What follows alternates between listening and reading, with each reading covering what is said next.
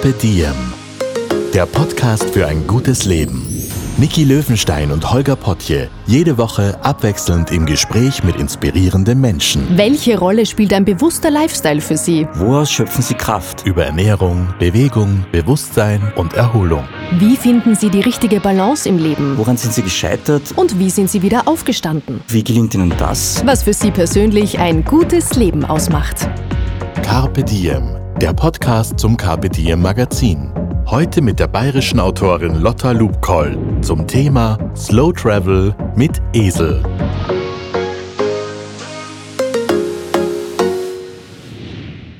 Hallo und herzlich willkommen beim Podcast von Carpe Diem. Ich starte heute tierisch ins neue Jahr und zwar mit einem Gast aus Bayern. Äh, der Gast heißt Lotta. Hallo Lotta. Hallo. Hey, voll schön, dass du es hierher geschafft hast. Du bist nämlich heute in Wien. Ja, gerade angekommen. Ja, stimmt, gerade angekommen und ich habe verfrüht geklingelt, weil ich mich mit der Uhrzeit getäuscht habe. Aber wir starten jetzt auch gleich voll durch meine Gesprächspartnerin und ich begeben uns nämlich auf eine Reise heute, auf eine Wanderung, auf ein Slow-Travel-Abenteuer, wenn man so will. Und zu Gast ist heute Lotta Lubkoll. Sie ist Bestseller-Autorin und hat als besten Freund einen Esel, mit dem sie gemeinsam auf Reisen geht. Hallo Lotta, voll schön, dass du da bist. Ja, danke, dass ich da sein darf. Hey, fangen wir doch mal gleich bei deiner Geschichte ganz am Anfang an. Äh, und ganz am Anfang in dem Fall bei deinem Reisekumpel, der dich zur Bestseller-Autorin gemacht hat. Mein kleiner Goldesel. Ein kleiner Goldesel, so viel darf man verraten, Oder als Johnny. Ja. Ja. Und wie, wie kam es zu Johnny? Wie ist da die Geschichte dahinter? Also den Johnny, der Johnny ist ein Esel, der ist 20 Jahre alt, ist so 1,11 Meter groß, also reicht mir ungefähr bis zur Brust, wenn ich stehe und ist mm, super lieb und mittlerweile mein aller, allerbester Freund. Ich glaube, es kann sich keiner mehr eine Lotta ohne Johnny vorstellen. Aber ähm, ich habe den Johnny jetzt seit erst seit fünf Jahren tatsächlich. Ähm, ich habe mir schon immer einen Esel gewünscht, seitdem ich ungefähr 10, 12 Jahre alt war und den Zeichentrickfilm Shrek geschaut habe, wo ein grüner Ogre mit einem Esel zusammen als Kumpel eine Prinzessin von einem bösen Drachen befreit. Und damals als Kind habe ich mich irgendwie in den Esel verliebt, weil ich den so süß fand und irgendwie war der auch so lieb und gleichzeitig habe ich gemerkt, dass der nicht so richtig ernst genommen wird. Und dann habe ich gemerkt, dass Esel ja im Allgemeinen auch bei uns oft eher so als stur und dumm bezeichnet werden und gar nicht als das, was sie wirklich sind. Und es hat mir auch leid getan damals schon. Und ich dachte, ich glaube, so ein Esel, der hat wesentlich mehr drauf, als stur und dumm zu sein. Und damals habe ich mir dann in den Kopf gesetzt, wenn ich mal groß bin und irgendwie Geld und Zeit und Platz für einen Esel habe und am besten ein eigenes Haus mit Garten, dann möchte ich mir mal einen Esel kaufen und am liebsten mit dem wandern gehen. Und ja, das hatte ich dann immer so im Kopf ähm, jahrelang und zehn, zwölf Jahre später war ich zwar groß in Anführungsstrichen, auch nicht viel größer als ich jetzt bin, aber ähm, erwachsen eben, hatte aber natürlich wieder kein Geld, keine Zeit, keinen Platz für einen Esel und hatte diesen Traum aber trotzdem immer noch im Hinterkopf und habe den so mitgetragen. Und ähm, dann ist mein Papa plötzlich schwer krank geworden. Ähm, mein Papa hat die Diagnose Magenkrebs bekommen und es hieß von heute auf morgen, dass wir nicht mehr lange Zeit haben, dass es unheilbar ist und dass er daran stirbt. Innerhalb von ungefähr drei Monaten bis drei Jahren, haben die Ärzte damals gesagt. Und mein Papa hatte auch einen Traum. Der hat immer, als ich als Kind schon, als ich ganz klein war, hat er immer strahlend davon erzählt, dass er mal, wenn er in Rente ist, äh, mit einem Zirkuswagen und einem Traktor einmal ums Mittelmeer fahren will. Das war irgendwie so seine verrückte Vorstellung von seiner Rentenzeit und darauf hat er sich halt riesig gefreut und auch irgendwie so darauf hingearbeitet. Und schlussendlich ist er dann ein halbes Jahr später mit 59 Jahren gestorben und hat sich den Traum nicht mehr verwirklichen können. Und als ich dann bei meinem Papa so ähm, unter seinem Baum, also der ist im Friedwald beerdigt, äh, mit der Urne unter einem, unter einem urschönen Baum irgendwo im Wald. Und als ich da so gesessen bin ähm, und ein bisschen Zeit für mich hatte, habe ich mir irgendwie gedacht, Mensch, ich habe doch auch so einen Traum, den ich immer wieder auf später verschiebe, weil es halt jetzt gerade nicht passt. Aber ich habe ja keine Ahnung, wie lange ich tatsächlich die Möglichkeit habe, mir diesen Traum zu verwirklichen vom eigenen Esel und von einer Wanderung. Und ich dachte mir so, jetzt oder nie, weil ich weiß halt nicht, was morgen passiert. Und ab da, wo ich das beschlossen habe, ging es eigentlich relativ schnell. Ich habe mir dann einige Eselbücher gekauft, weil ich erstmal was über diese Tiere lernen musste. Wie hält man die? Was brauchen die zu futtern und so weiter? Und wo bekomme ich überhaupt einen Esel her? Und dann habe ich den Johnny über eBay Kleinanzeigen entdeckt und auch ein, über eBay Kleinanzeigen tatsächlich auch einen Stall ausfindig gemacht, wo ich den Johnny einstellen kann zu anderen Eseln dazu in der Eselherde in der Nähe von da, wo ich gewohnt habe. Ja, und ungefähr ein halbes Jahr später war dann der Johnny bei mir. Das war im Oktober 2017.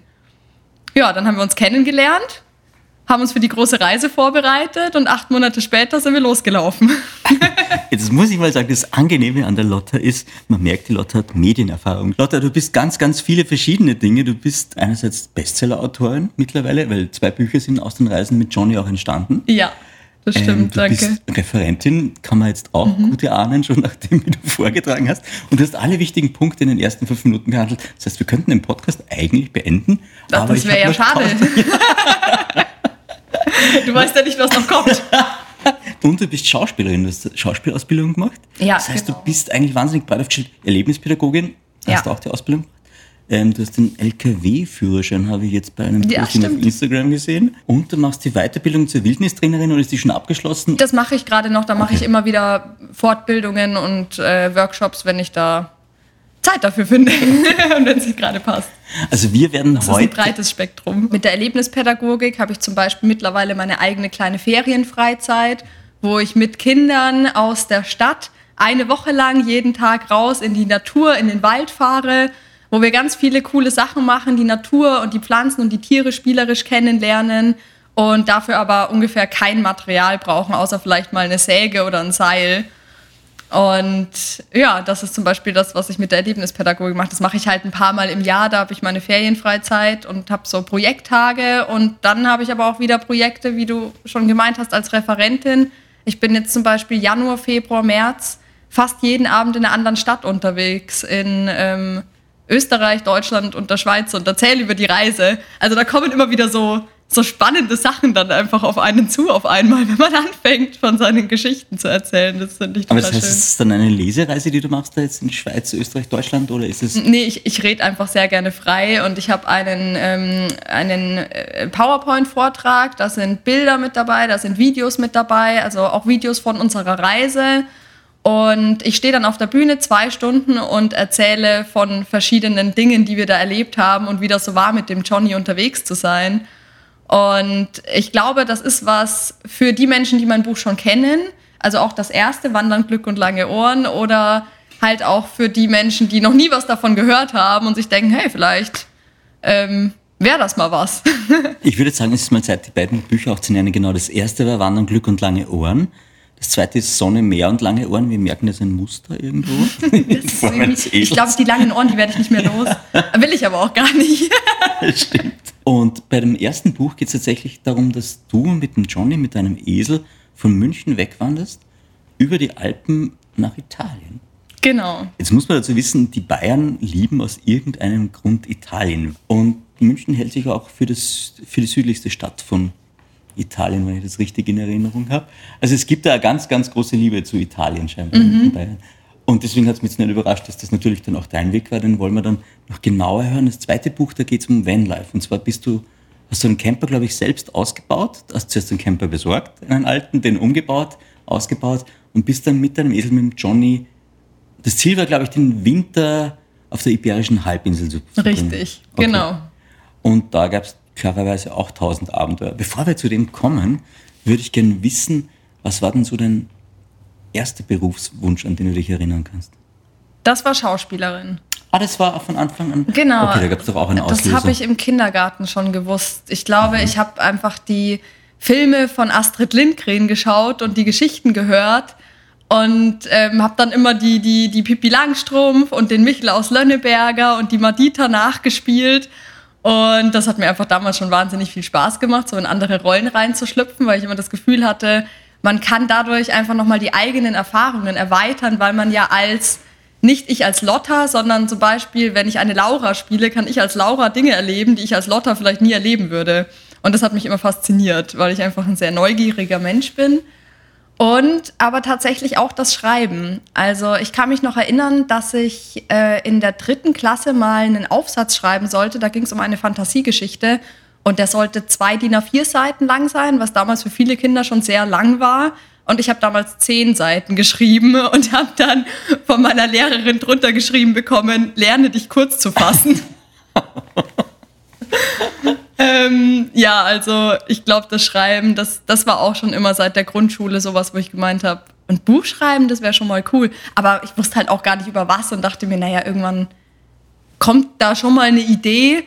Und dann kam die Idee aber eigentlich auf mich zu, anstatt andersrum. Mich würde es mal interessieren, wie deine Eltern drauf waren, auch in Sachen Erziehung, weil du wirkst für mich nach einem Menschen, der einerseits, also wir kennen uns jetzt ungefähr zehn Minuten, aber der sehr impulsiv ist, der sehr viel Energie hat und der Dingen aber auch gefühlt jetzt direkt nachgeht. Ich weiß nicht, ob es so ist. Ich glaube, das mit meinem Papa hat das alles nochmal klarer gemacht. Also ich war schon immer jemand, der gerne einfach mit viel Power Dinge umgesetzt hat. Wenn ich mir was in den Kopf gesetzt habe, dann will ich das auch schaffen.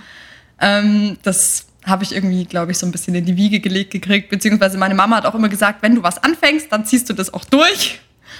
Ähm, und ja, und das mit meinem Papa hat mich das alles einfach nochmal viel klarer werden lassen. Also, dass mir das viel bewusster ist, dass ich tatsächlich nicht ewig Zeit für alles Mögliche habe, sondern wenn mir was wirklich wichtig ist, dass ich da dann einfach klar überlegen muss, wie sind da jetzt die nächsten Schritte, damit ich da hinkomme und damit ich das umsetzen kann gibt es da die Möglichkeit gerade? Ich meine, das geht ja nicht immer alles dann von heute auf morgen, sondern auch so eine Reise braucht Vorbereitung. Da muss man Geld vorher ein bisschen sparen. Man muss sich vielleicht irgendwie ein Zelt oder einen Schlafsack kaufen und ähm, oder eine Reiseroute überlegen oder so und dann noch mit einem Esel. Ich war zum Beispiel davor noch nie in den Alpen unterwegs. Ich war noch nie alleine wandern. Du warst auch noch nie mit einem Esel unterwegs. Und mit dem Johnny sowieso nicht. Und ich glaube, der Johnny war auch noch nie in den Alpen. Dementsprechend. Wir wissen es nicht an der so Stelle. Ein, ja, genau. Wir wissen ja, es wie, nicht. Wie alt ist denn der Johnny? Bis Mittlerweile ist er 20. Damals, als ich ihn gekauft habe, war er 15. Okay, aber das heißt, in den 15 Jahren hat er wahrscheinlich Darüber redet er nicht wahrscheinlich. Na, da erzählt er nicht so viel. Ja. Also ich glaube, es ging ihm gut. Er war auch schon immer irgendwie gut erzogen, hat immer gut die Hufe gegeben und so. Aber ich glaube, er ist äh, länger auch alleine gestanden, weil er nicht so ultra sozial mit anderen Eseln ist. Ich versuche ihn zwar immer so zu integrieren, auch wenn wir mal eine Reise machen. Da sind wir eigentlich nur zu zweit unterwegs, aber da peile ich auch immer mal wieder eine Eselfarm an zum Beispiel, dass er sich auch mal wieder unterhalten kann. Aber ich habe da immer das Gefühl, der Johnny ist eher so, er macht sein eigenes Ding, er ist super fixiert auf mich. Wenn ich nur kurz vom Zelt von seiner Weide weggehe, um irgendwie bei einem Campingplatz zum Beispiel zu duschen, dann ruft er mir schon jämmerlich hinterher, ich soll ihn mitnehmen. Aber genau, also jetzt äh, aktuell steht er eben zu Hause auf der Farm, wo wir beide wohnen, mit neun anderen Eseln zusammen und da hat er, glaube ich, auch seinen Platz gefunden. Ja. Ich muss jetzt dazu sagen, ähm, ich habe für mich auch noch ein Muster erkannt und zwar mit den eBay Kleinanzeigen. Das scheint ein ganz guter Ort zu sein, weil wir haben auch schon mal einen Podcast gemacht ähm, im Joa Berge war der und der hat einen Friedenshof gegründet und hat da ganz viele Kühe und Schweine und all die, die Tiere, die jetzt eigentlich nicht mehr leben sollten, aber dank des Friedenhofs jetzt dort noch leben und der hat seine ersten zwei Kühe auch über eBay Kleinanzeigen bekommen. Deswegen denke ich. Ich glaube, von ihm habe ich mal gehört. Ich finde das so ah, toll. Ja. Ich, oh mein Gott, das wäre wahrscheinlich auch irgendwann ist es wahrscheinlich mal was für mich. Der ist, ja, ich glaube, besuchen soll Also ich habe ihn besucht auf dem, auf dem Friedenshof und es war echt sehr, sehr, sehr beeindruckend. Das oh, war echt schön. schön. Ja, ja. Jetzt würde ich gerne wissen, ich glaube, da gehört schon noch ein bisschen Mut dazu, zu sagen, ähm, ich besorge mir erstens einen Esel und B, ich marschiere mit ihm von München los über die Alpen nach Italien. Wie plant man das Ding? Warum macht man das Ding? Und was nimmt man mit von der Reise nachher? Weil es ist definitiv Slow Travel auf eine ganz eigene Art und Weise, was ich faszinierend finde. Wie geht man die Sache an? Kannst du das irgendwie mal ein bisschen nacherzählen, wie das losgegangen ist und wie du geplant hast? Also geplant habe ich erstmal so, dass ich mir Bücher gekauft habe, zum Beispiel auch über Eseltracking, weil ich mal wissen wollte, okay, wie viel können denn Esel eigentlich tragen, weil Esel sind ja bekannt als die Lastentiere in Anführungszeichen, was die eigentlich gar nicht sind. Ähm, Esel sollten nicht mehr als 20 Prozent von ihrem eigenen Körpergewicht tragen. Und der Johnny wiegt 187 Kilo, also das sind so zwischen 30 und 40 Kilo. Der Johnny hat dann maximal 30 Kilo getragen und ich dachte mir aber, damit das Ganze fair ist, trage ich auch 20 Prozent von meinem Körpergewicht, weil ich möchte mich ja auch in den Johnny reinversetzen können. wie müde er vielleicht ist, wenn wir ein paar Stunden gewandert sind. Und das ist einfach was anderes, wenn man Gewicht auf dem Rücken hat, wie wenn man das nicht hat. Und ich wollte ihn eben nicht mitnehmen als meinen Packesel, weil ich jetzt zu faul bin, mein Zeug zu schleppen, sondern wirklich als gleichwertigen Wanderbegleiter. Dadurch, dass ich aber mein ganzes, also mein und sein Zeug auch nicht alleine tragen kann, mussten wir natürlich teilen, weil ich hatte zum Beispiel für den Johnny einen Wanderreitzaun dabei, also so einen Zaun mit vier Stempfen, die kann man in die Erde jagen, dann ein Band außenrum und theoretisch kann man da sogar Strom drauf machen, wenn wir jetzt irgendwo geschlafen haben, wo eine Straße in der Nähe ist. Und es wäre gefährlich gewesen, dass er ausbricht. Ähm, ja, und dann hatte ich einen Riesensack dabei, den ich immer voll Heu gestopft habe, alle paar Tage bei ähm, einem Pferdehof oder einem Bauern. Den hat der Johnny mitgetragen und natürlich sein Wasser und solche Sachen. Ähm, für die Route, ich habe mal so ein bisschen, also mein Traum war das eben, es wäre cool, wenn wir es bis zum Meer schaffen. Verstehe. Aber das habe ich niemandem verraten wollen, weil ich ja nicht wusste, äh, ob wir es tatsächlich schaffen. Ich wusste ja gar nicht, es hätte ja auch sein können, dass wir nach zwei Tagen wieder umdrehen, weil ich merke, oh mein Gott, das ist überhaupt nicht mein Ding, wandern und mit dem Johnny und, und, und der Johnny hat vielleicht keinen Bock drauf oder so. Aber warst du, du bist vorher schon wandern unterwegs gewesen oder du gehst gern wandern vorher, oder? Nee, gar nicht. Oh mein Gott, ich habe, das war mir alles immer viel zu langsam. Also ich habe vielleicht mal eine Wanderung gemacht. Ich war, ähm, nach dem Abi war ich acht Monate in, in Südostasien mit dem Rucksack unterwegs. Da bin ich schon mal auf einen Vulkan hochgewandert mit einem Guide aber nur so Tagestouren und alleine eine Wanderung über mehrere Tage habe ich noch nie gemacht. Und weil Wandern auch einfach irgendwie gar nicht mein Ding war eigentlich, weil es ging mir immer zu langsam. Ich, ich bin überall mit dem Auto oder mit meinem, meinem Skateboard hingefahren oder mit dem Fahrrad, aber Hauptsache schnell. Und das war aber genauso das, was ich mal lernen wollte. Ich hatte irgendwie das Gefühl in dem Moment auch ähm, in, in der Stadt äh, auch zu wohnen. Ich hatte das Gefühl, alles muss irgendwie höher, schneller und weiter sein. Und ich wollte mal das Gegenteil lernen. Ich wollte mich selber mal runterbringen, mal A nicht planen, weil ich nämlich sonst immer alles geplant habe und B einfach mal Dinge langsam machen und mich auch ein bisschen dazu zwingen. Und das war natürlich ja gut, dass der Johnny dabei war, weil der Johnny, ähm, der zwingt mich mit einer liebenswürdigen, aber unverhandelbaren Art und Weise zu mehr Geduld und Langsamkeit, weil der geht auch nicht immer mit, wenn ich Lust habe, sondern der hat schon seinen eigenen Kopf und hat da auch seine eigenen Gründe dafür. Und ja, und irgendwie das hat mich halt gereizt, das mal auszuprobieren. Äh, aber am Anfang habe ich mir gedacht, oh mein Gott, wir kommen überhaupt nicht voran. Der Johnny läuft nur so zwei bis drei km/h. Und wenn man normal spazieren geht, läuft man so um die 5 km/h oder ein bisschen schneller sogar. Und am Anfang sind wir so dahin geschlendert und ich dachte mir so, nein, was habe ich mir angetan? Und ich will bis zum Meer. Zum Glück habe ich das keinem erzählt. Wie war denn jetzt wirklich die Planung von dem, dass du sagst, also A, wie lange habt ihr jetzt denn wirklich insgesamt gebraucht? B, wie viel Zeit hattet ihr theoretisch? Mhm. Und wie schnell hast du dich dann auch, weil es ist schon in gewisser Weise auch so eine Entdeckung der Langsamkeit, die du da miterzählst. Voll. Auf das Tempo von Johnny auch eingestellt. Und, und war, was erfahrt man dann in dem Tempo? Was lernt man da in dem Tempo? Also, ähm, Zeit hatte ich theoretisch drei Monate, mhm. habe ich mir freigenommen. Also danach hatte ich auch noch frei, weil ich habe meinen Job gekündigt in München. Ich habe äh, in so einem Büro noch zusätzlich gearbeitet, um halt meine Miete zu bezahlen, wie es immer so ist als Schauspieler manchmal. Und ähm, habe dann äh, wusste halt drei Monate, da reicht mein Erspartes aus und danach muss ich mir wieder irgendeinen Job suchen. Und das war dann quasi äh, Juli, August und September. Und ich habe aber nicht geplant, wo wir übernachten oder wo, wie weit wir kommen oder so, sondern ich wusste nur querfeldein irgendwie Richtung, ich will Richtung Meer und der kürzeste Weg ist eben über die Alpen an die Adria.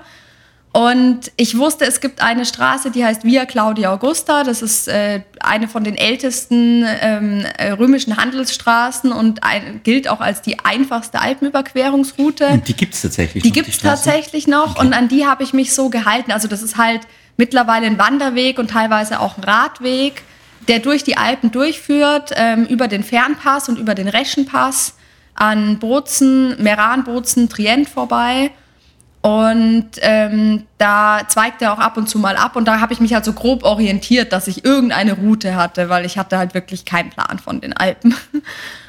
ähm, habe dann aber immer wieder neue Wege suchen müssen, weil viele ähm, Wanderwege nicht für den Johnny geeignet sind. Da ist dann auf einmal irgendwie was abgestürzt oder so. Oder man hat so eine Art Klettersteig oder es ist zu steil oder es ist eine Schranke im Weg, wo man halt als Wanderer super drüber oder drunter kann, aber der Johnny, der springt da nicht drüber mit Gepäck und manchmal musste ich dann deswegen, also wegen einer einfachen Autoschranke zum Beispiel, schon einen anderen Weg suchen. Und ein Radweg ist halt super unpraktisch, weil ein Radweg auch immer wieder auf der Straße endet und das ist halt voll gefährlich für uns, wenn da die Autos vorbei brettern. Das heißt, ich habe mich da immer wieder Tag für Tag und manchmal auch Stunde für Stunde neu entscheiden müssen, in welche Richtung wir gehen. Und habe dann immer so gegen 16 Uhr ungefähr mich umgeschaut, wo wir eventuell übernachten können. Wir waren aber komplett autark. Wir hatten eine Solaranlage, so eine kleine dabei zum Handy aufladen und wir hatten einen Gaskocher dabei und für den Johnny eben sein Wasser, Futter und die Weide und für mich ein Zelt. Und meistens habe ich dann einfach bei den Bauern äh, am Traktor geklopft, wenn wir über ein Feld gelaufen sind und gefragt, ob ich da meine Sachen, also mein Lager aufschlagen kann für eine Nacht. Oder wenn wir durch ein Dorf gelaufen sind und es kamen Leute und haben gefragt, oh, dürfen wir mal den Esel streicheln und wo geht ihr denn hin und wo übernachtet ihr denn? Dann habe ich halt manchmal ganz frech gemeint, naja, vielleicht bei euch im Garten. Und ja, dann schon waren wir eingeladen. Das ist ja total nett. Sag mal, Packliste für so eine Unternehmung. Was stand da? Also, du hast ja schon gesagt, ich finde es faszinierend. Also, du hast Solar mitgehabt, das heißt, du hast dein Handy autark laden können, genau. wenn du genug Sonne hattest. Ja, ich habe geschaut, dass wir möglichst autark unterwegs mhm. sind, weil es halt immer schön ist, wenn man eigentlich keine, also nichts braucht und dann freut man sich ja trotzdem, wenn man dann doch mal Strom hat oder eine Dusche hat oder ein warmes Abendessen bekommt oder so. Aber ich wollte, dass es nicht unbedingt nötig ist, mhm. was zu finden, weil ich mit dem Johnny ja auch nicht in ein Hotel einchecken kann oder so. Absolut nicht. Und äh, du brauchst natürlich auch immer genug Heu. Oder war das das kleinste Problem? Der Das war tatsächlich kein so großes Problem, ähm, weil dadurch, dass wir da durch die Felder, also immer querfeld eingelaufen sind und über den Wanderweg, also immer mal wieder war da ein Pferdestall oder ein Kuhstall. Und der Johnny hatte auch immer grasen können zusätzlich. Dementsprechend war das tatsächlich bei der ersten Reise weniger ein Problem. Bei der zweiten Reise mit dem Campervan war das dann schon komplizierter, weil da sind wir nicht mehr so leicht an irgendeinem Kuhstall vorbeigelaufen. Mhm. Ähm, aber genau, also ich habe in meinem ersten Buch zum Beispiel habe ich eine Packliste mit drin abgedruckt. Ah. Ähm, ich kann dir die mal kurz raussuchen. Ah, da ist sie schon. Genau. Das war. Ähm, soll ich dir die schnell vorlesen? Das, das ist schon eine ganz schöne Liste, was man da so dabei hat. Aber sagen. das heißt, aber das ist, war das so eine Learning-Liste, wo du sagst, okay, während der Reise bist du draufgekommen, was du brauchst und du hattest alles dabei? Oder ist das eine Liste, wo du sagst, du hast dich super perfekt, ich will jetzt eigentlich rausfinden, bist du jemand, der perfekt vorplant oder bist du jemand, der on the go Dinge rausfindet und sie dann integriert? Also damals war ich definitiv mehr jemand, der voll vorplant. Mhm. Ich glaube, ich hatte nichts dabei, was ich, ähm, also ich hatte schon Dinge dabei, wo ich dann gemerkt habe, die brauche ich jetzt nicht so unbedingt, aber ich hatte ähm, nichts nicht dabei, was ich gebraucht hätte, so rum. ähm, ich, da habe ich schon viel mehr geplant. Äh, das hat sich dann aber entwickelt. Ähm, Im zweiten Buch scheitere ich daran, dass ich zu wenig geplant habe. Ähm, Interessant. Okay. Dementsprechend, also das war dann so, bei der ersten Reise habe ich noch sehr viel vorgeplant, aber dann, während wir unterwegs waren, habe ich gemerkt, ich kann mit dem Johnny eigentlich gar nichts planen und habe dann gelernt, nichts zu planen mhm. und einfach im Moment zu leben. Mhm. Und das war eine super schöne Erfahrung, hat aber auch einige Wochen gedauert, bis ich mich da wirklich auch wohlgefühlt habe in dieser Position. Und wir waren ja dann schlussendlich tatsächlich drei Monate unterwegs, sind 600 Kilometer gelaufen und ich bin jeden Tag, äh, da komme ich auch wieder zu deiner Frage, wie das dann ist im Nachhinein. Ich bin, wir sind jeden Tag aufgestanden. Ich wusste, ich packe meine Sachen, wir laufen los und wir laufen in eine Richtung. Aber ich wusste nicht, wie verläuft der Weg, welchen Menschen begegnen wir, wie weit kommen wir, wo übernachten wir, wie geht es überhaupt irgendwie weiter, wo finden wir was zu essen oder Wasser oder so. Und das hat aber immer geklappt. Und diese Erfahrung gemacht zu haben, mal für drei Monate lang eigentlich überhaupt nicht zu wissen, was am nächsten Tag passiert und es funktioniert immer irgendwie und es waren so viele wunderschöne Erfahrungen dabei, das hat mir eine, also eine große Sicherheit gegeben, auch für die Zeit dann danach, wo ich halt zu Hause war, weil das ist ja auch so eine schöne Erfahrung fürs Leben zu Hause. Und ja, und dann habe ich irgendwie da gelernt, mehr so in die Welt zu vertrauen und spontaner zu sein, einfach mit verschiedenen Dingen. Das ist aber eher große Lektion in Wahrheit, ne? Ja, voll. Das war sehr, sehr wertvoll. Ja. Wenn du dich jetzt so zurückerinnerst, jetzt gerade an die erste Reise, also mit dem Johnny zu Fuß über die Alpen nach Italien, ähm, so zwei, drei Momente, die dir jetzt sofort einfallen würden, jetzt positiv oder negativ, egal, aber etwas, was wirklich dich emotional dann auch erwischt hat? Ja, das war zum Beispiel der zweite Tag. Der hat mich definitiv emotional erwischt, weil da wollte der Johnny auf einmal nicht mehr weitergehen. Mhm. Und ich glaube, ich habe fünf Stunden irgendwie alles Mögliche versucht und habe ihn vielleicht zehn Meter weit gebracht. Und ähm, habe dann tatsächlich auch an dieser Wiese, wo er stehen geblieben ist, habe ich dann mein Zelt aufgebaut. Erstmal war ich heulend am Straßenrand gesessen, weil ich mir das alles irgendwie ganz anders vorgestellt habe.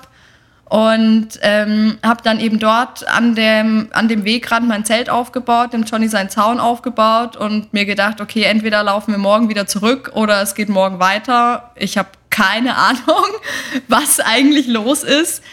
Schlussendlich lag es daran, dass äh, wir noch Begleitung hatten von zwei Freunden mit deren Eseln. Und die, sind am, die haben eine Nacht mit uns übernachtet und am zweiten Tag sind die dann irgendwann nach rechts abgebogen und Johnny und ich mussten aber nach links weiter. Und davor waren ja die Esel dabei und hat sich der Johnny natürlich gedacht, ja Lotta, du bist falsch, läufst in die falsche Richtung. Der hat das noch nicht gecheckt, dass wir jetzt zu zweit dann weiterhin unterwegs sind. Und ja, das hat dann erstmal eine Nacht gedauert, aber am nächsten Tag ging es zum Glück weiter. Aber da war ich schon nah dran, den ganzen Spaß abzublasen oder mich zumindest zu fragen, so was machst du da eigentlich? Aber wie schnell bist du auf, auf die Erkenntnis gekommen? Das klingt ja total logisch, wenn du es jetzt im Nachhinein erzählst, wenn man dann am Straßenrand sitzt und nicht weiß, was los ist. Wie, wie, wie schnell ist die Erkenntnis gekommen? Das klingt ja wirklich spannend. Ganz ehrlich, ich glaube, das hat schon eine Zeit lang gebraucht. Mhm. Ich weiß gar nicht, ob mir die Erkenntnis überhaupt an demselben Tag noch gekommen ja, ist oder erst im Nachhinein, ja. irgendwann, als ich das Ganze so hab Revue passieren lassen. Mhm. Ähm, doch, ich erinnere mich noch daran, dass ich tatsächlich einen Weg versucht habe zu finden, der erstmal in die Richtung der anderen Esel geht und wann anders abbiegt, wo der Johnny aber nicht mehr gesehen hat, in welche Richtung die gegangen sind. Doch stimmt, Schlau, das hatte ich noch auf Lotta. dem Schirm. Schlau. Ähm, aber ja, ich habe das dann ausprobiert, aber an der nächsten Wegkreuzung, wo ich wusste, die Esel sind da abgebogen, wollte der Johnny auch nicht weiter. Also der hat das halt auch gerochen oder so.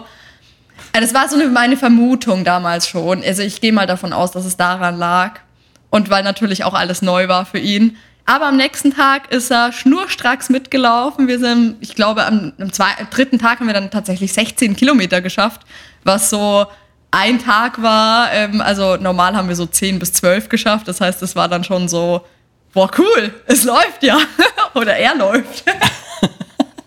Wie kann man sich das vorstellen? Seid ihr mit der Sonne aufgestanden und dann, wenn es dunkel war, ist schlafen gegangen? Oder wie habt ihr geplant? Wie lange war so ein Tag, wenn ihr unterwegs wart? Genau so war es. Also wir waren, wir waren so ungefähr sechs Stunden, dass wir gewandert sind, aber mit Pausen, ähm, je nachdem mal eine Graspause und mal eine Quatschpause mit irgendjemandem, den wir auf dem Weg getroffen haben. Aber so ungefähr fünf, sechs Stunden waren wir unterwegs. Und so gegen nachmittags um vier oder so habe ich dann unser Zelt und Zaun aufgebaut. Ähm, manchmal war ich dann alleine und habe Tagebuch geschrieben. Manchmal waren wir bei einer Familie und ich habe mit denen zusammen zu Abend gegessen und der Johnny hat noch Karotten bekommen ja, dann Zelt aufbauen. Ins, ich bin immer ins Zelt gegangen, bevor es dunkel geworden ist, weil ich damals noch extreme Angst vor der Dunkelheit hatte. Lag aber auch daran, ähm, also das hing so ein bisschen damit zusammen, dass ich meinen Papa in den letzten Wochen noch ähm, unterstützt habe, bevor er gestorben ist. Und ich habe immer neben ihm geschlafen und seine Hand gehalten und da eben ganz viele Bilder mitbekommen, die einfach nicht so schön waren und sehr anstrengend und belastend zu verarbeiten.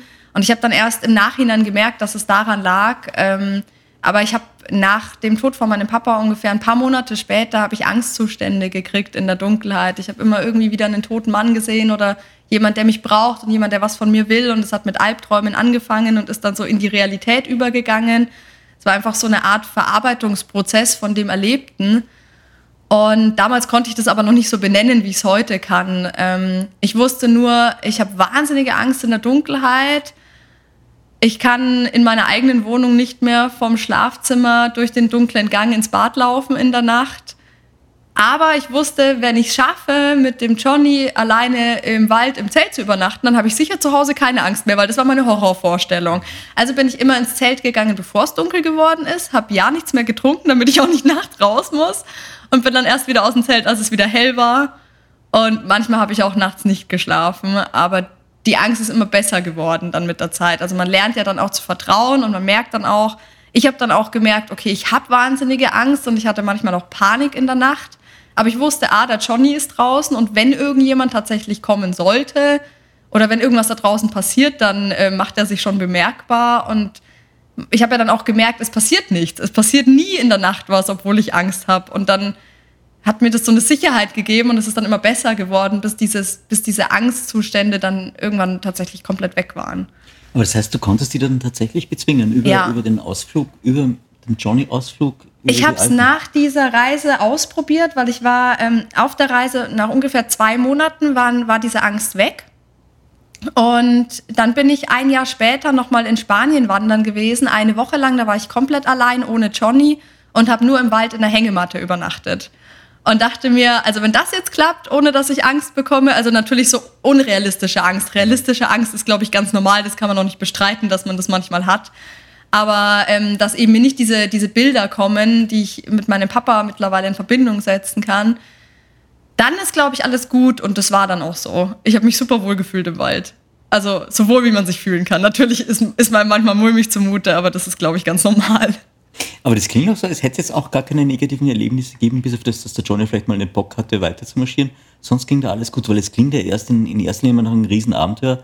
Dann bist du natürlich als Frau allein unterwegs, ist natürlich auch eine eigene Nummer. Mit dem Johnny. Mit dem Johnny, klar. Aber wahrscheinlich macht das tatsächlich noch einen Unterschied, auch im Kopf. Ja.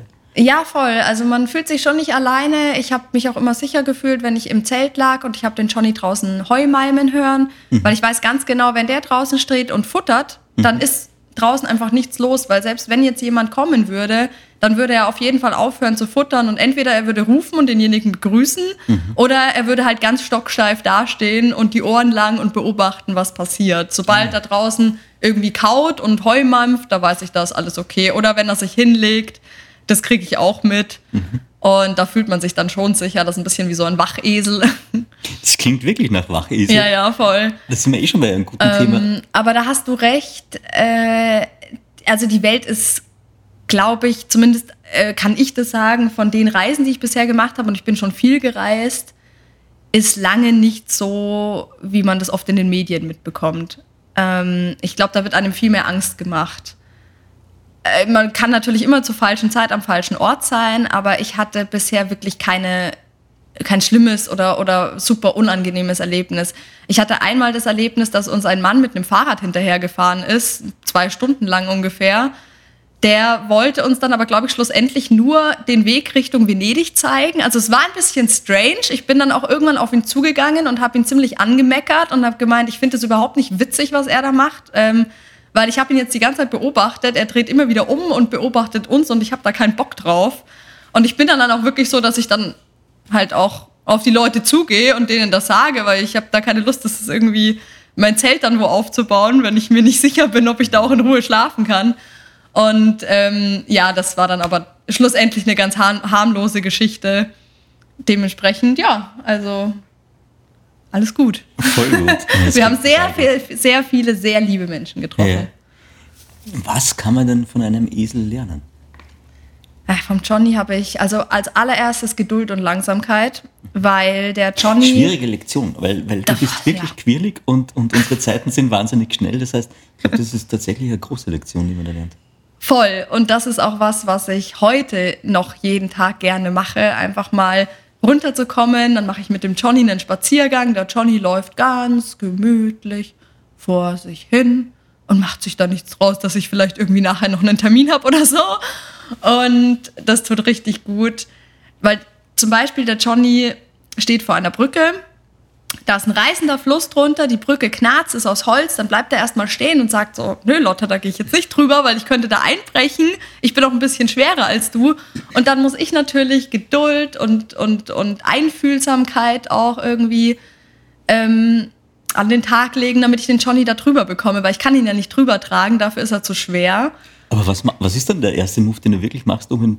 Wie kriegst du den Johnny rum dann? Also zuerst versuche ich mal nicht so zu tun, als wäre da eine Brücke, sondern ich laufe halt einfach. Und wenn ich dann merke, er bleibt stehen, dann ziehe ich so ein bisschen am Führstrick und sage so, komm, du kannst mitkommen. Und dann merke ich aber schon, wie sehr er sich im Boden verankert und wirklich davor Angst hat. Mancher, manchmal geht er dann auch rückwärts vorsichtig und so. Und dann kann ich nur den Führstrick lang machen, selber auf die Brücke gehen, ihm gut zureden. Dann gehe ich manchmal wieder zu ihm hin, streichel ihn, sage, hey, ich verstehe, dass du da Angst hast. Es ist alles gut, du kannst mir vertrauen. Ich, dann gehe ich über die Brücke selber, lauf zweimal drüber, guck auch wirklich, ob die wirklich auch nicht morsch ist, sondern irgendwie gut hält und so. Dann sitze ich auf der anderen Seite von der Brücke, sag so, hey Johnny, ich bin da drüben, hast du nicht Lust, rüber, Lust rüber zu kommen? dann laufe ich wieder zurück, dann ziehe ich nochmal einen Führerschrank und sage, komm, jetzt müssen wir aber wirklich gehen. Und ja, so geht das dann halt manchmal 20 Minuten. Ähm, und dann hat er sich aber irgendwann getraut. Und das war ganz am Anfang so, weil da hat der Johnny ja selber auch noch nicht so viele Wandererfahrungen gemacht und so viele verschiedene Dinge gesehen und kennengelernt. Da hatte er vor vielen Dingen einfach noch Respekt. Und das ist mittlerweile aber viel, viel besser geworden und ganz anders, weil er vor ganz vielen Dingen, wo er ganz am Anfang noch Angst hatte vor unserer Reise, das ist er jetzt voll gewohnt, weil wir halt schon so viel unterwegs waren. Wir waren ja insgesamt schon fast ein Jahr ähm, 24-7 zusammen unterwegs und reisen. Mhm. Und sind jetzt gerade zum Beispiel auch erst von Albanien zurückgekommen. ähm, dementsprechend hat er natürlich mittlerweile ganz andere Erfahrungen schon gemacht. Was, was lernt man denn beim langen Gehen? Ich glaube, da kommen ja auch wieder andere Denkprozesse, als man sie normalerweise hat im Alltag. Also ich fand es schön, dass ich mit dem Johnny allein war, weil ich einfach mal ähm, lernen konnte, im Moment zu sein und einfach mit mir alleine auch zu sein und mal alle Gedanken so schweifen zu lassen. Und wenn ich Lust hatte, irgendwie zu singen, dann habe ich gesungen. Und wenn ich irgendwie Lust hatte, mit den Füßen auf dem Boden rumzuschleifen, dann habe ich das gemacht oder so. Ähm, ich fand, das war schon schön, mit dem Johnny da unterwegs zu sein und nicht mit einem anderen Menschen, weil man sich ja da dann auch wieder die ganze Zeit unterhält und austauscht und irgendwie, also mir hat das voll gut getan, auch die Natur und meine Gefühle und alles irgendwie besser wahrzunehmen. Ähm, und da, dadurch, dass ich mit dem Johnny eben auch so langsam gelaufen bin, hatte ich da auch wirklich mal Zeit dafür. Zum Beispiel mir auch eine Bergspitze anzuschauen. Am Anfang war es so, okay, da ist eine Bergspitze, die ist echt schön und was kommt jetzt als nächstes? Und dann habe ich irgendwann gemerkt, eine halbe Stunde später, oh, da ist ja immer noch die schöne Bergspitze, weil wir sind ja so langsam. Und eine Stunde später hatte ich immer noch die Bergspitze im Blick, aber von einer anderen Seite und habe wieder was anderes Schönes entdeckt. Und ich habe halt gemerkt, dass ich ähm, ja die Dinge irgendwie wie durch eine Lupe auf einmal betrachten konnte auf der Reise, weil ich mir so viel Zeit nehmen konnte als wir zurückgefahren sind, ich bin ja von ähm, Italien dann mit dem Pferdeanhänger von meinem Onkel abgeholt worden, mit dem Johnny. Und wir sind alle paar Minuten quasi, hatten, haben wir eine Strecke zurückgelegt, für die der Johnny und ich eigentlich einen Tag gebraucht haben. Und mir ist richtig schwindlig geworden, als ich da im Auto saß und immer, immer so auf die Uhr geguckt habe. Nach zehn Minuten war jetzt wieder eine Tagesetappe vorbei und wieder eine Tagesetappe vorbei und das. Und dachte ich mir, krass, man sieht eigentlich gar nichts, wenn man mit dem Auto so schnell unterwegs ist. Und an was wir jetzt alles verpassen, was da alles so Schönes auf dem Weg liegt, war ich echt froh, dass wir das alles sehen konnten, ja.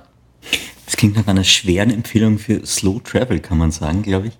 Ich habe mir jetzt ähm, berühmte Esel aus der Popkultur rausgesucht. Aha. Vielleicht gebe ich äh, Benjamin, und zwar aus Animal Farm von George Orwell, wo ich dann dachte, ja, eigentlich wäre es ganz cool, wenn ich mal wieder mal Animal Farm durchlesen würde, weil ich kann mich jetzt an den Benjamin nicht erinnern. Shrek der Auslöser für dich, alles klar. Shrek äh, ist super. ja, dann habe ich noch einen IA gefunden aus, aus Puderbär. Ah, stimmt, Esel. ja, ja, genau. Ja, ja. Den, den gibt es tatsächlich als, als Onesie. Ich wollte mir mal so einen, weißt du, so einen Jumpsuit, wo man so chillen kann, ja. als Esel holen und den gibt es nur in lila. Ah, von Klar, die ist aber großartig. Genau, und dann bin ich noch gekommen auf äh, den Esel von Sancho Pancha in, in Don Quixote äh, der Mann von La Mancha, der hat praktisch seinen Diener und der ist immer vom Esel geritten. Mhm. Und das sind aber die, die, ja, und dann natürlich die Jesus-Nummer. Der ist auf dem Esel nach Jerusalem eingeritten. Das waren die großen Referenzen, die ich zu Esel ja, gefunden habe und Wanderungen. Ja, ich wurde ähm, tatsächlich, wir haben ja in, in äh, Portugal überwintert und waren dann über Zweites Weihnachten jetzt, unterwegs. Ja, ja. Genau, das war das zweite Buch und auch die zweite Reise. Und da hat mich auch mein Freund besucht und dann waren wir zusammen mit so Nikolausmützen am Strand mit dem Johnny und wurden aber tatsächlich auch als Maria und Josef bezeichnet, weil du das gerade gesagt hast. ähm, und unser, unser Gefährt, also diesen, diesen äh, Van, den ich ausgebaut habe, den habe ich Stall genannt. Also Stall Eddie heißt der. Und ja, dann haben wir gemeint damals so, ja, zum Glück müssen wir heute nicht mehr einen Stall suchen, wir wissen schon, wo unser Stall steht. Sehr nett. Da kann man jetzt auch dazu erzählen, genau. Das zweite Buch basiert auf dem Ansatz zu sagen, okay, du besorgst da einen alten kleinen, was war das, war es ein Laster? Nein. Ford, äh, Ford, Ford Transit war es. Ja. ja. genau. Jetzt Taunus gedacht, ja stimmt, Ford Transit mhm. ja. Ford Transit mit Hochdach. Genau, und den hast du selber praktisch ausgebaut oder umgebaut, kann man sagen, oder? Genau, ich habe Ohne den Vorkenntnisse oder? voll, ich hatte überhaupt gar keine Ahnung. Also ich habe mir nur gedacht, ähm, ich habe mich mit äh, dem, also das fängt so an, das Buch und die Geschichte eigentlich auch, dass ich mit dem David, wo wir jetzt auch hier gerade tatsächlich in der Wohnung sitzen, ein Stimmt, das kann sehr dazu sagen, guter wir sitzen Freund von gerade mir. in Wien, netterweise im dritten Bezirk. Genau, bei einem Freund von dir und der ist Regisseur, oder? Genau, und wir haben aber zusammen einfach gebruncht und ähm, haben so darüber philosophiert, was wir uns jetzt kaufen würden, wenn wir Geld hätten. So quasi. Und dann habe ich mir echt gedacht, so, nee, eigentlich brauche ich gerade gar nichts. Ich bin gerade voll glücklich. Ich lebe mit dem Johnny auf der Farm und ich schreibe gerade mein erstes Buch und es ist gerade irgendwie alles super. Und dann habe ich noch ein bisschen drüber nachgedacht und dachte mir, nee, warte. Einen Akkuschrauber, eine Stichsäge und einen Campingbus hätte ich gern. Und das war so ein bisschen meine Bestellung ans Universum. Und ab da, wenn ich, wenn ich, wenn ich was ausgesprochen habe, was ich machen möchte, dann ab da ist das irgendwie bei mir so ein Startschuss, dann geht's los, dann muss ich da alle Energie dafür.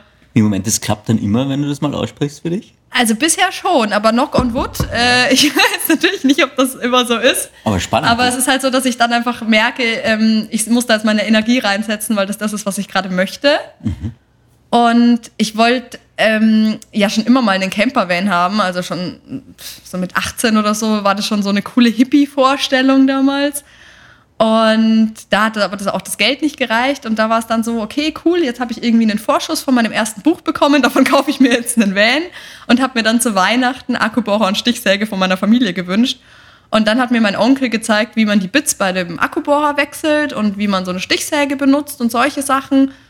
Und ähm, ja, habe mir dann den, diesen Ford Transit geholt. Der war komplett leer. Das war eigentlich so ein Fenstertransportfahrzeug. Und dann habe ich einfach angefangen, da so ein bisschen rumzuhandwerkeln bei mir zu Hause auf dem Hof. Und dann ist mir aber relativ schnell mein Nachbar über den Weg gelaufen, der sich so ein bisschen amüsiert hat, wie ich teilweise völlig falsch diese Stichsäge benutze. Und also ich habe ein Kantholz versucht zu schneiden, was einfach dicker war, als das Stichsägenblatt selber lang ist. Ähm, ja, sehr schlau. Mittlerweile weiß ich das auch. Mir sind lauter solche Sachen passiert. Aber ich durfte dann äh, seine Werkstatt mit benutzen und hatte dann auf einmal eine Kappsäge und eine Tischkreissäge und habe das dann halt natürlich nach und nach gelernt, wie man damit umgeht. Und ja, hatte dann ähm, durch den Corona-Lockdown auf einmal überraschenderweise keine Jobs mehr und frei. Und dann habe ich das halt genutzt, um den Van auszubauen. Und ja, dann dachte ich mir, es wäre doch schön, mit dem Johnny in Spanien und Portugal zu überwintern. Aus dem einen Grund, weil das für Esel halt einfach ein viel schöneres Klima ist im Winter. Die kommen ja ursprünglich aus Afrika und sind dieses nasskalte Wetter bei uns eigentlich gar nicht gewohnt und können das auch echt nicht leiden. Und ich dachte mir, für den Johnny wäre das bestimmt super cool. Und für mich aber auch, weil ich mit meiner Familie schon immer in, in Spanien überwintert habe, als ich noch ganz klein war, so im Kindergarten. Tatsächlich, da schließt sich der Kreis dann. Da schließt sich der Kreis, genau. Also wir waren in Spanien, also hauptsächlich in Andalusien im Wohnwagen, haben wir den Winter verbracht, weil meine Eltern haben so ein altes Bauernhaus gekauft. Und die haben damals gemeint, bevor wir das alles heizen, das kostet uns so viel Geld, da überwintern wir lieber in Spanien im Wohnwagen. Das kann man ja heute Was? eigentlich ganz gut verstehen. Ja, total. Aber was waren deine Eltern von Beruf? Meine Mama war Krankenschwester, die war damals aber im Mutterschutz, weil mein Bruder erst ein Jahr alt war. Und mein Papa war Fahrlehrer und LKW-Fahrer, aber hauptsächlich Fahrlehrer. Und Deswegen konnte sich halt selbstständig. LKW-Schein jetzt gemacht? Ja, auch, ja. Interessant, okay.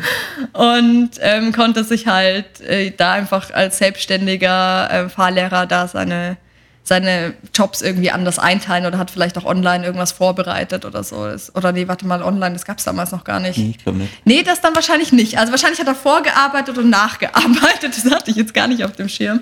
Aber nee, das war ähm, so um 1900, Moment, 93, 94, 95, 1997 muss das gewesen sein. Und ja, da, gibt, da ist ein, ein Lieblingsfoto entstanden, was ich, was ich ähm, zu Hause habe. Und da ist meine Mama, ich zeig dir das mal, das ist nämlich in meinem Für alle Zuhörerinnen und Zuhörer, Zweiten Buch zeigt drin. Da kann ich dir das beschreiben, was da Ja, drauf bitte, mach ist. mal. Und zwar auf diesem Foto ist meine Mama ähm, mit mir in der Hand und meinem kleinen Bruder im Arm. Und mein kleiner Bruder ist ein Jahr alt, ich bin so drei, fast vier Jahre toll. alt. Und Also, was sieht man auf dem Sie Foto? Man läuft über eine Sand- Ja, genau. Genau, im Hintergrund ist ein ganz markanter Berg, also so eine Bergkette zu sehen. Und das ist eins meiner Lieblingsbilder, weil ich, ich weiß nicht, dieses Bild hat Versteh mich ich, immer ja. fas- fasziniert. Ja. Und ich dachte mir, das wäre doch cool, diesen Platz ausfindig zu machen und über diese Sanddüne mit dem Johnny zu spazieren. Das war quasi so ein Ziel von der ganzen Reise. Das war auch wieder so ein heimliches Ziel, aber dadurch, dass ich ja mit dem Johnny reise, du weißt ja, mit Tier kann man nichts planen. Mir ist es immer am wichtigsten, dass es dem Johnny auf jeden Fall gut geht mit dem, was ich halt mache. Und es gibt immer die Option, umzudrehen und zu sagen, hey, das, einer von uns beiden ist gerade nicht happy Dementsprechend ist es immer schön, so ein, so ein kleines Ziel vor Augen zu haben oder im Hinterkopf, aber es ist jetzt, wenn es nicht klappt, dann ist es auch nicht so schlimm. Ähm, und ja, dann sind wir losgefahren und sind aber, also mit Johnny fahre ich nur so ein bis drei Stunden pro Tag. Dann suchen wir uns einen schönen Platz, bleiben da mehrere Tage, ich stecke seinen Zaun ab und von da gehen wir dann sternförmig wandern und schauen uns die Gegend an. Ähm, das mit dem Campervan war halt eine coole Sache, weil ich mir gedacht habe, äh, da kann ich dann ich muss dann immer nicht immer von zu Hause loslaufen oder meinen Onkel engagieren, damit er uns mit dem Pferdetransporter irgendwo hinfährt. Und außerdem ist es für Johnny auch viel gemütlicher, in seiner Box im Van zu stehen, als in so einem klapprigen Anhänger. Klar. Ja, und dann dachte ich mir, naja, warum dann nicht ab in den Süden? Klingt ja total gut. Wenn ich jetzt drüber nachdenke, was ich über alte Vans weiß und, und Campingbusse, dann sind die doch sehr anfällig. Vor allem, wenn es warm ist und du irgendwelche Steigungen hast und so, also auch aus dem Freundeskreis.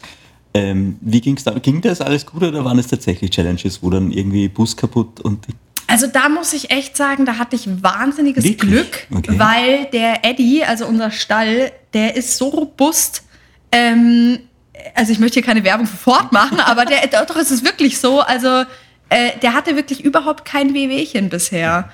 Ähm, also auf jeden Fall nichts, nichts Tragisches. Klar, es haben, hat mal irgendwas gerostet oder so, aber wir hatten keine Panne. Und äh, da bin ich auch sehr dankbar dafür, weil ich echt dann überlegt habe, ja, was mache ich denn, wenn ich mit dem Johnny und dem Eddie auf der Autobahn eine Panne habe und dann werden wir vielleicht abgeschleppt, aber die können ja auch nicht den Johnny mit abschleppen, dann muss ich mit dem Johnny zu Fuß weiter. Also ich hatte schon auch alles dabei, dass wir zu Fuß auch wandern können. Ich hatte Johnnys Packsattel dabei, mein Zelt dabei, Schlafsack weil ich ja auch dort, wir waren zum Beispiel in der Sierra Nevada wandern, ähm, wo wir auch übernachtet haben in den Bergen und so. Das war schon auch mein Ziel, mit ihm wieder wandern zu gehen und uns Wanderrouten zu suchen. Aber das war tatsächlich auch so meine Escape-Idee, wenn irgendwas schief geht mit dem Bus. Aber ich habe natürlich so Sachen lernen müssen wie fahr auf keine feuchte Wiese ohne Allrad, weil da kommst du nicht mehr raus. es hat dann die ganze Nacht geregnet und dann sind wir natürlich festgesteckt und waren am Ende der Welt, kein Mensch weit und breit. Und dann muss man sich erstmal selber helfen, weil der ADAC, der lacht einen dann aus, wenn man mit so einem dreieinhalb Tonner in Spanien in der Wiese feststeckt. Vielleicht kannst du ja das verraten, wie hast du die Situation gelöst, weil es klingt so, irgendein Holz drunter legen oder wie habt ihr das dann geschafft? Oh, ich habe alles Mögliche probiert. Also ich war da alleine mit dem Johnny, da war mein Freund noch nicht dabei, der hat uns nur besucht. Ähm, das war noch ganz frisch und ich wusste noch gar nicht, kann ich überhaupt reisen gehen? Jetzt entwickelt sich da gerade eine frische Beziehung und so und er hat sich dann aber zum Glück freigenommen und uns besucht. Aber da war ich noch alleine mit dem Johnny unterwegs und dann habe ich erstmal gebuddelt, habe halt Matten drunter gelegt, habe dann auch so Hackschnitzel im Wald gefunden, habe die runtergestopft und habe alles Mögliche probiert für ein paar Stunden, bis das Loch tief war. Und dann habe ich mir gedacht, okay, ich kann jetzt hier nicht mehr weiter probieren, weil ich buddel mich immer weiter rein. Und dann bin ich mit dem Johnny halt losgelaufen in Richtung nächstes Dorf und bin da zum Glück einem Mann begegnet, der sogar Deutsch gesprochen hat, weil der mal in Frankfurt oder so gearbeitet hat. Und der wiederum hatte dann zum Glück einen Bruder, der einen Traktor hat und hat den dann angerufen. Und das Coole war, er hat dann so gemeint, ja, der Traktor ist nicht angemeldet und der darf eigentlich gar nicht fahren und so weiter. Und dann dachte ich mir, oh nee, nicht, dass der sich jetzt wegen mir da in Schwierigkeiten bringt. Aber trotzdem ist der zu uns gefahren und hat uns rausgezogen. Das war urlieb. Das klingt für mich jetzt, wenn ich wieder mal ein Muster beobachten kann, dann dieses, dass du jemand bist, der sagt, okay, ins Tun kommen, ich mache einfach einmal und dann werden wir schon die richtigen Dinge begegnen. Und es scheint sehr gut zu klappen bei dir. Ja, voll. Anteilen. Also man muss da halt manchmal offen sein für verschiedene Situationen. Das sind auch mal echt Situationen dabei gewesen, wo ich auch selber wieder am Ende mit meiner Kraft war. So eine Reise ist einfach kein Urlaub. Ähm, das sind einfach, das sind zwei verschiedene Sachen. Urlaub ist für mich am Strand legen, Buch lesen, nichts tun. Und eine Reise, da bin ich jeden Tag unterwegs. Ich habe jeden Tag dieses Problem, wo kriege ich was zu essen her, wo schlafe ich, wie geht es als nächstes weiter oder zumindest alle paar Tage. Und äh, ja, vielleicht bin ich da auch mit der ersten Reise irgendwie offener und flexibler geworden, weil ich eben da die Erfahrung gemacht habe, es klappt schon irgendwie. Und mit dieser Erfahrung bin ich dann auch mit, also das hatte ich irgendwie so im Gepäck und bin dann mit diesem, mit dieser Sicherheit halt auch in die zweite Reise rein und ja, siehe da, wir sind auch wieder zurückgekommen. Es war zwar manchmal anstrengend und ich habe auch manchmal schon geheult, ähm, weil ich einfach keine Kraft mehr hatte, zu wenig Schlaf. Und solche Sachen kommen da auch manchmal dazu, wenn man keinen so guten Platz sich ausgesucht hat, was man dann halt manchmal erst in der Nacht merkt, dass man einfach irgendwie blöd steht. Ähm, ja, aber irgendwie geht es halt dann doch immer weiter und man findet irgendjemand, der einem hilft oder so. Also ich finde es auch total schön, dass das jetzt meine erste Episode im neuen Jahr ist, weil es doch dann sehr viel Mut und aber auch Lust aufs Reisen macht, finde ich gerade. Ich hätte noch eine Frage zum Johnny. Ähm, Eselsgedächtnis, wie, wie funktioniert denn das? Ist das hat der Longtime Memory? Kann der sich Dinge sehr lang merken oder ist es eher so Kurzzeitgedächtnis? Weil du auch vorher gesagt hast, er hat sich gemerkt, wo die anderen Eseln hin verschwunden sind. Mhm. Wie, weißt also, du das klärt? Es ist, es ist so, Esel können sich schon Dinge sehr lange merken. Also die können sich auch eine Person zum Beispiel, wenn die die 20 Jahre nicht gesehen haben, noch an die erinnern. Ähm, aber es gibt natürlich auch so Kurzzeit-Sachen, die da reingehen und da wieder raus und dann ist das halt auch wieder im Hintergrund, weil es einfach gerade keine Priorität mehr hat. Mhm. Also ich glaube, sehr wichtige Dinge, zum Beispiel, ich würde jetzt mal behaupten, dass der Johnny sich auch nach einer langen Zeit noch an mich erinnern würde, weil wir einfach schon so wahnsinnig viel erlebt haben, würden wir uns jetzt mal länger nicht sehen. Ähm, ist so elementare Dinge schon, auch wenn wir jetzt lange nicht am Stall sind, dann weiß er relativ schnell wieder, ah, da kenne ich mich aus, da war ich schon mal. Ähm, aber so Sachen wie, die Esel sind da rechts abgebogen und wir müssen links weiter, das ist halt so eine Momentaufnahme und so ein Momentgefühl, wo er halt das da checkt, aber am nächsten Tag hat er andere Sachen im Kopf. So kam mir das ein bisschen vor, so würde ich das beschreiben. Was hat denn der Johnny für Prioritäten? Also wenn du ihn jetzt als Typ beschreiben müsstest, wie würdest du ihn beschreiben? Also Priorität 1, Futtern. Tatsächlich, hat er Lieblingsfutter? Futtern und Trinken. Äh, ja, der Johnny würde, glaube ich, alles essen, aber ich gebe ihm halt nicht alles, was ich auch esse. Also natürlich Möhrchen und Apfel. Wir haben uns auch immer wieder was geteilt. Wenn wir einen Apfel geschenkt gekriegt haben, dann habe ich halt mal abgebissen, dann hat er abgebissen, dann habe ich wieder abgebissen. Ähm, trockenes Brot liebt er auch und Müsli kriegt er auch manchmal, so zum Fellwechsel. Das unterstützt einfach, aber hauptsächlich ist da Gras und Heu.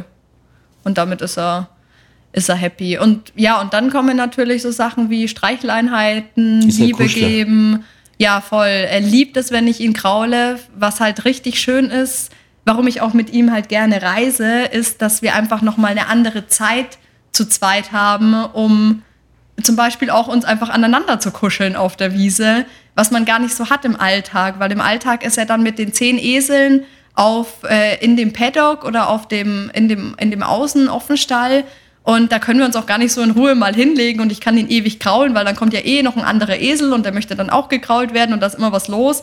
Und wenn er dann aber rauskommt, dann braucht er ja Bewegung, dann sind wir am Laufen, dann möchte er grasen. Und wenn wir aber auf einer Reise sind, dann kommen ja, dann hat man ja das komplette breite Spektrum von dem, wie er seine Zeit verbringt und wie ich meine Zeit verbringe. Und da gehört natürlich auch die Chillzeit dazu. Und manchmal legt er sich dann halt auf die Weide und dann kann ich mich dazulegen dann kann ich seine Ohren kraulen, dann kann ich den Bauch kraulen. Das geht dann manchmal eine Stunde oder so. Und das sind so Momente, die mir halt auch sehr, sehr wertvoll sind auf der Reise, die auch mitzubekommen. Also ihn so komplett mitzubekommen vom Aufstehen bis zum ins Bett gehen und andersrum. Lotte, wir haben fast eine Stunde geplaudert schon wieder. Wir müssen langsam ins Finale kommen. Ich habe immer drei klassische Fragen im Kapitieren-Podcast. Ähm, die eine ist die nach ähm, gutem Leben. Was macht ein gutes Leben für dich aus? Was braucht es? Ich glaube, das braucht einen Zugang zum eigenen Bauchgefühl. Ich glaube, man muss da, ähm, also ich kann, ich weiß nicht, ob ich da so für die Allgemeinheit reden kann, aber ich kann für mich reden. Und mir tut es wahnsinnig gut, wenn ich mir Zeit nehme, um auf mein Bauchgefühl zu hören, wenn irgendeine Entscheidung ansteht und ich vielleicht noch nicht so genau weiß, was ich damit jetzt machen möchte oder so. Mein Bauchgefühl hat eigentlich immer recht. Der Kopf, der weiß ganz viel oft besser, aber in Wirklichkeit ist es das Bauchgefühl, was die richtigen Entscheidungen trifft dann. Ähm, und ganz viel hat auch einfach nicht mit Geld oder mit Besitz oder mit Materiellem zu tun, sondern einfach mit Zeit. Und ich glaube, Zeit und Gesundheit und Freunde und sowas, das ist einfach so unfassbar wertvoll. Ich glaube, wenn man das hat, dann ist man so einer der reichsten Menschen auf der ganzen Welt. Sehr schön. Hast du ein tägliches Ritual? Gibt es sowas?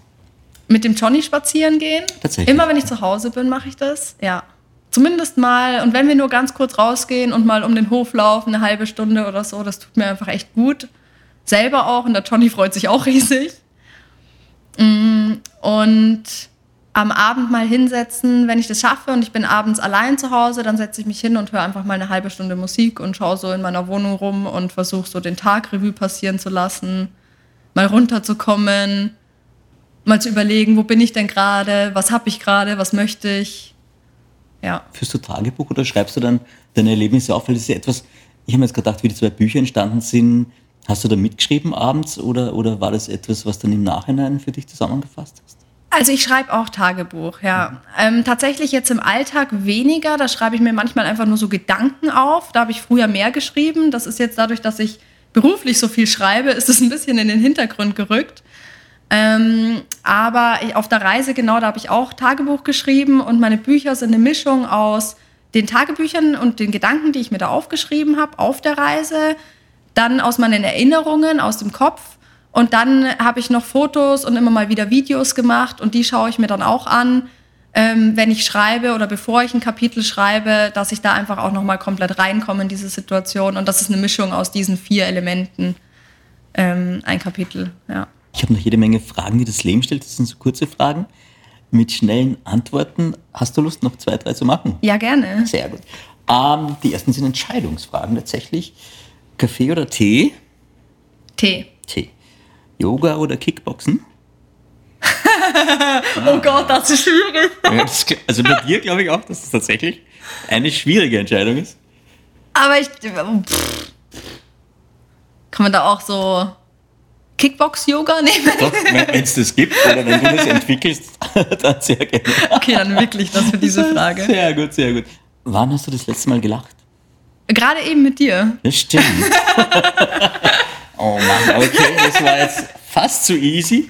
Aber tatsächlich auch heute Morgen, Ja? als äh, der Johnny mich ursüß begrüßt hat. Nee, Ähm, weil ich habe ihn, ja, der begrüßt mich immer mit seinem, mit seinem schrägen IA, wo ja manche sagen, das klingt wie ein Hahn oder wie ein, wie ein Staubsauger oder wie so ein, eine Luftpumpe. Das geht nämlich so, ähm, ich gehe zum Stall und ich brauche nur Johnny, guten Morgen Johnny zu sagen oder ich sage Johnny, Johnny und dann kommt er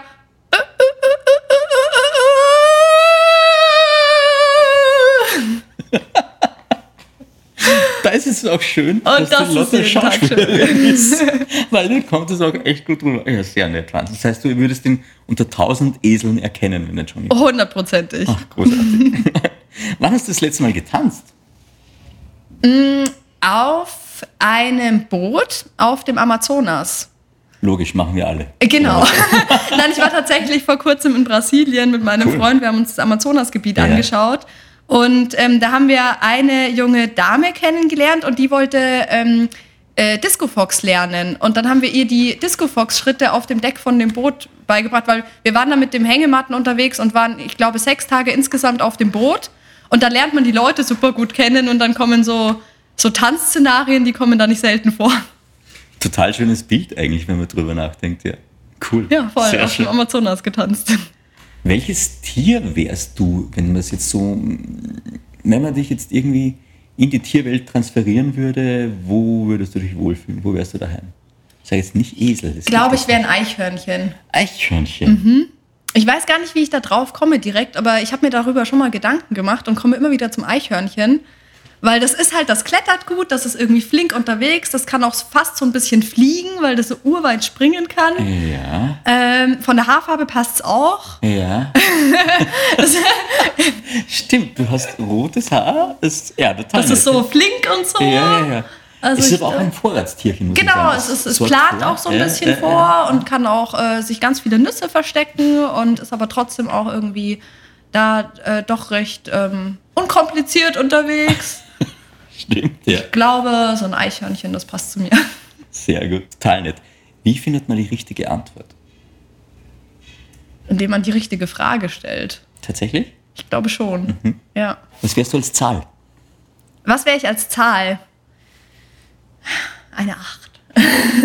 weil, lass mich sagen, unendlich. Das Unendlich-Zeichen. Der Klassiker bei den Zahlen, okay, sehr gut. Ähm, Und meine Eltern haben am 8.8.88 geheiratet. Die haben sich zwar wieder getrennt, aber irgendwie ist mir diese Zahl im Gedächtnis geblieben als Kind. mhm, das ist aber auch eine coole Zahl in Wahrheit, gell? Ja, irgendwie schon. Ja, voll. Was wäre so die wichtigste Lektion, die du bis jetzt im Leben gelernt hast? Oder eine wichtige Lektion, die du im Leben gelernt hast? Ja, Carpe Diem, nutze den Tag. Tatsächlich ist es das? Ja, ich glaube, das ist somit eins der wichtigsten Dinge, dass ich einfach ja merke, ich habe nicht ewig Zeit und meine Zeit ist wahnsinnig kostbar und mir auch jedes Mal zu überlegen, womit möchte ich meine Zeit verbringen, womit nicht, was ist mir gerade wichtig, ähm, dass mir das wirklich aktiv bewusst geworden ist, das ist eine sehr wertvolle Erfahrung.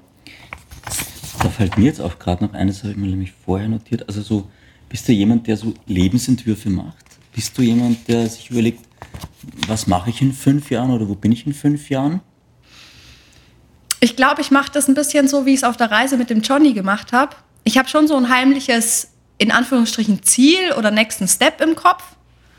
Und ähm, bin dann aber trotzdem offen für die Dinge, die halt währenddessen passieren, weil manchmal passieren ja wunderschöne Sachen. Zum Beispiel, dass mich Verlage anschreiben und fragen, ob ich nicht Lust habe, ein Buch zu schreiben nach der Reise. Und dann ist es natürlich schön, dafür offen zu sein. Da muss ich jetzt aber eh nachfragen, wie ist der Verlag auf dich gekommen? Also hast du über Social Media das alles kommuniziert, du dokumentiert deine Reise oder wie haben die dich gefunden? Also ich hatte damals schon Instagram, habe aber nicht viel gepostet. Das war eher so ein nebensächliches Ding und hatte vielleicht 200 Follower oder so.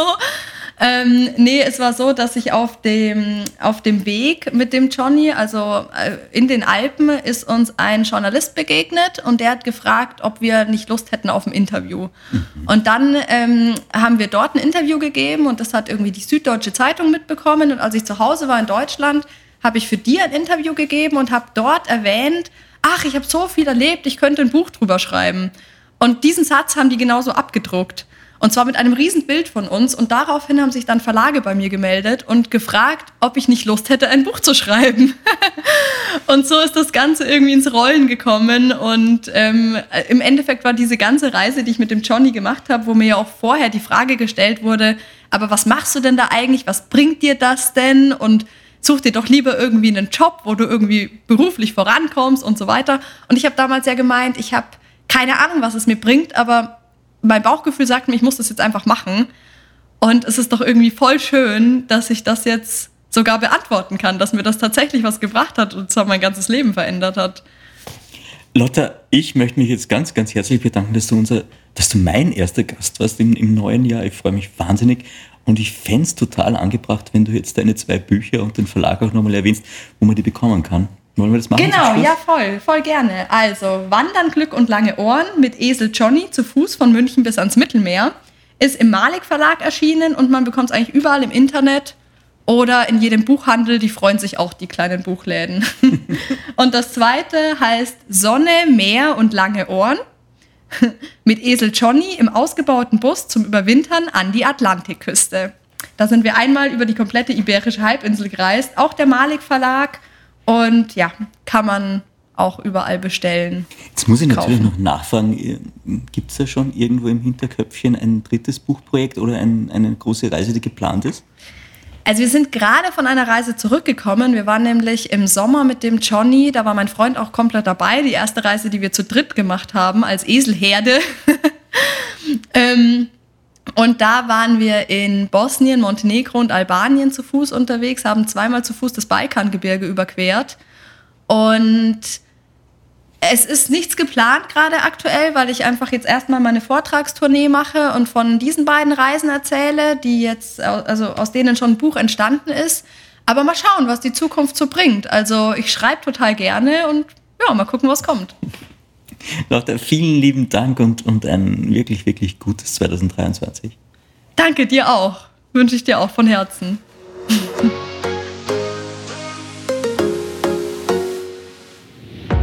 Lotta, wir sind im Off, niemand hört uns mehr zu, Gott sei Dank. Und jetzt hole ich mir nur Sachen für mich. Die erste ist, ich habe wieder meine Zeitkapsel mitgebracht. Ich lege die da vor dich hin. Die gilt 2023, zumindest am Anfang auch noch. Ich mache die jetzt auf. Und du kannst da was reinlegen. Wir öffnen die wieder in 30 Jahren. Was würdest du da reinlegen? Ich lege noch ein bisschen Fell vom Johnny rein. Tatsächlich? Das, ja, das, was der so verliert im Frühjahr, das Verliert kann man nicht mehr rauszupfen. Der verliert super viel Fell. Echt? Der ist jetzt total puschig und sieht doppelt so dick aus, wie er im Sommer aussieht. Und äh, der verliert ja immer so viel äh, Fell und ich glaube, dass man daraus tatsächlich was Schönes filzen kann irgendwann mal, wenn ich das schön sammle. Ah ja, und dann ähm, habe ich noch das andere Format. Wenn du dich von diesem Planeten verabschieden wirst, dann würde ich gern von dir wissen, welchen Song du dann noch gerne einmal hören würdest. Quasi als letzten, bevor du Goodbye sagst. I leb von Christoph Martin. Aus ist ein Österreicher. Okay. Und der hat einfach insgesamt so coole Songs und das ist auch einfach so ein schöner Song, wo es darum geht, weniger zu besitzen und dadurch mehr Zeit zu haben, um die Dinge zu tun, die man wirklich machen will und einfach sein Leben zu genießen. Lotta, ich habe dir noch unser Magazin mitgebracht, das Carpe Diem Magazin. Du bist ja, glaube ich, mit dem Zug nach Wien gekommen. Das heißt, du hast vielleicht auch Zeit zum Lesen, wenn du zurückfährst. Ja, voll. Ich freue mich riesig. Dankeschön. Ich bin gespannt, ob es dir gefällt. Ich bin auch gespannt. Cool, danke. Mega.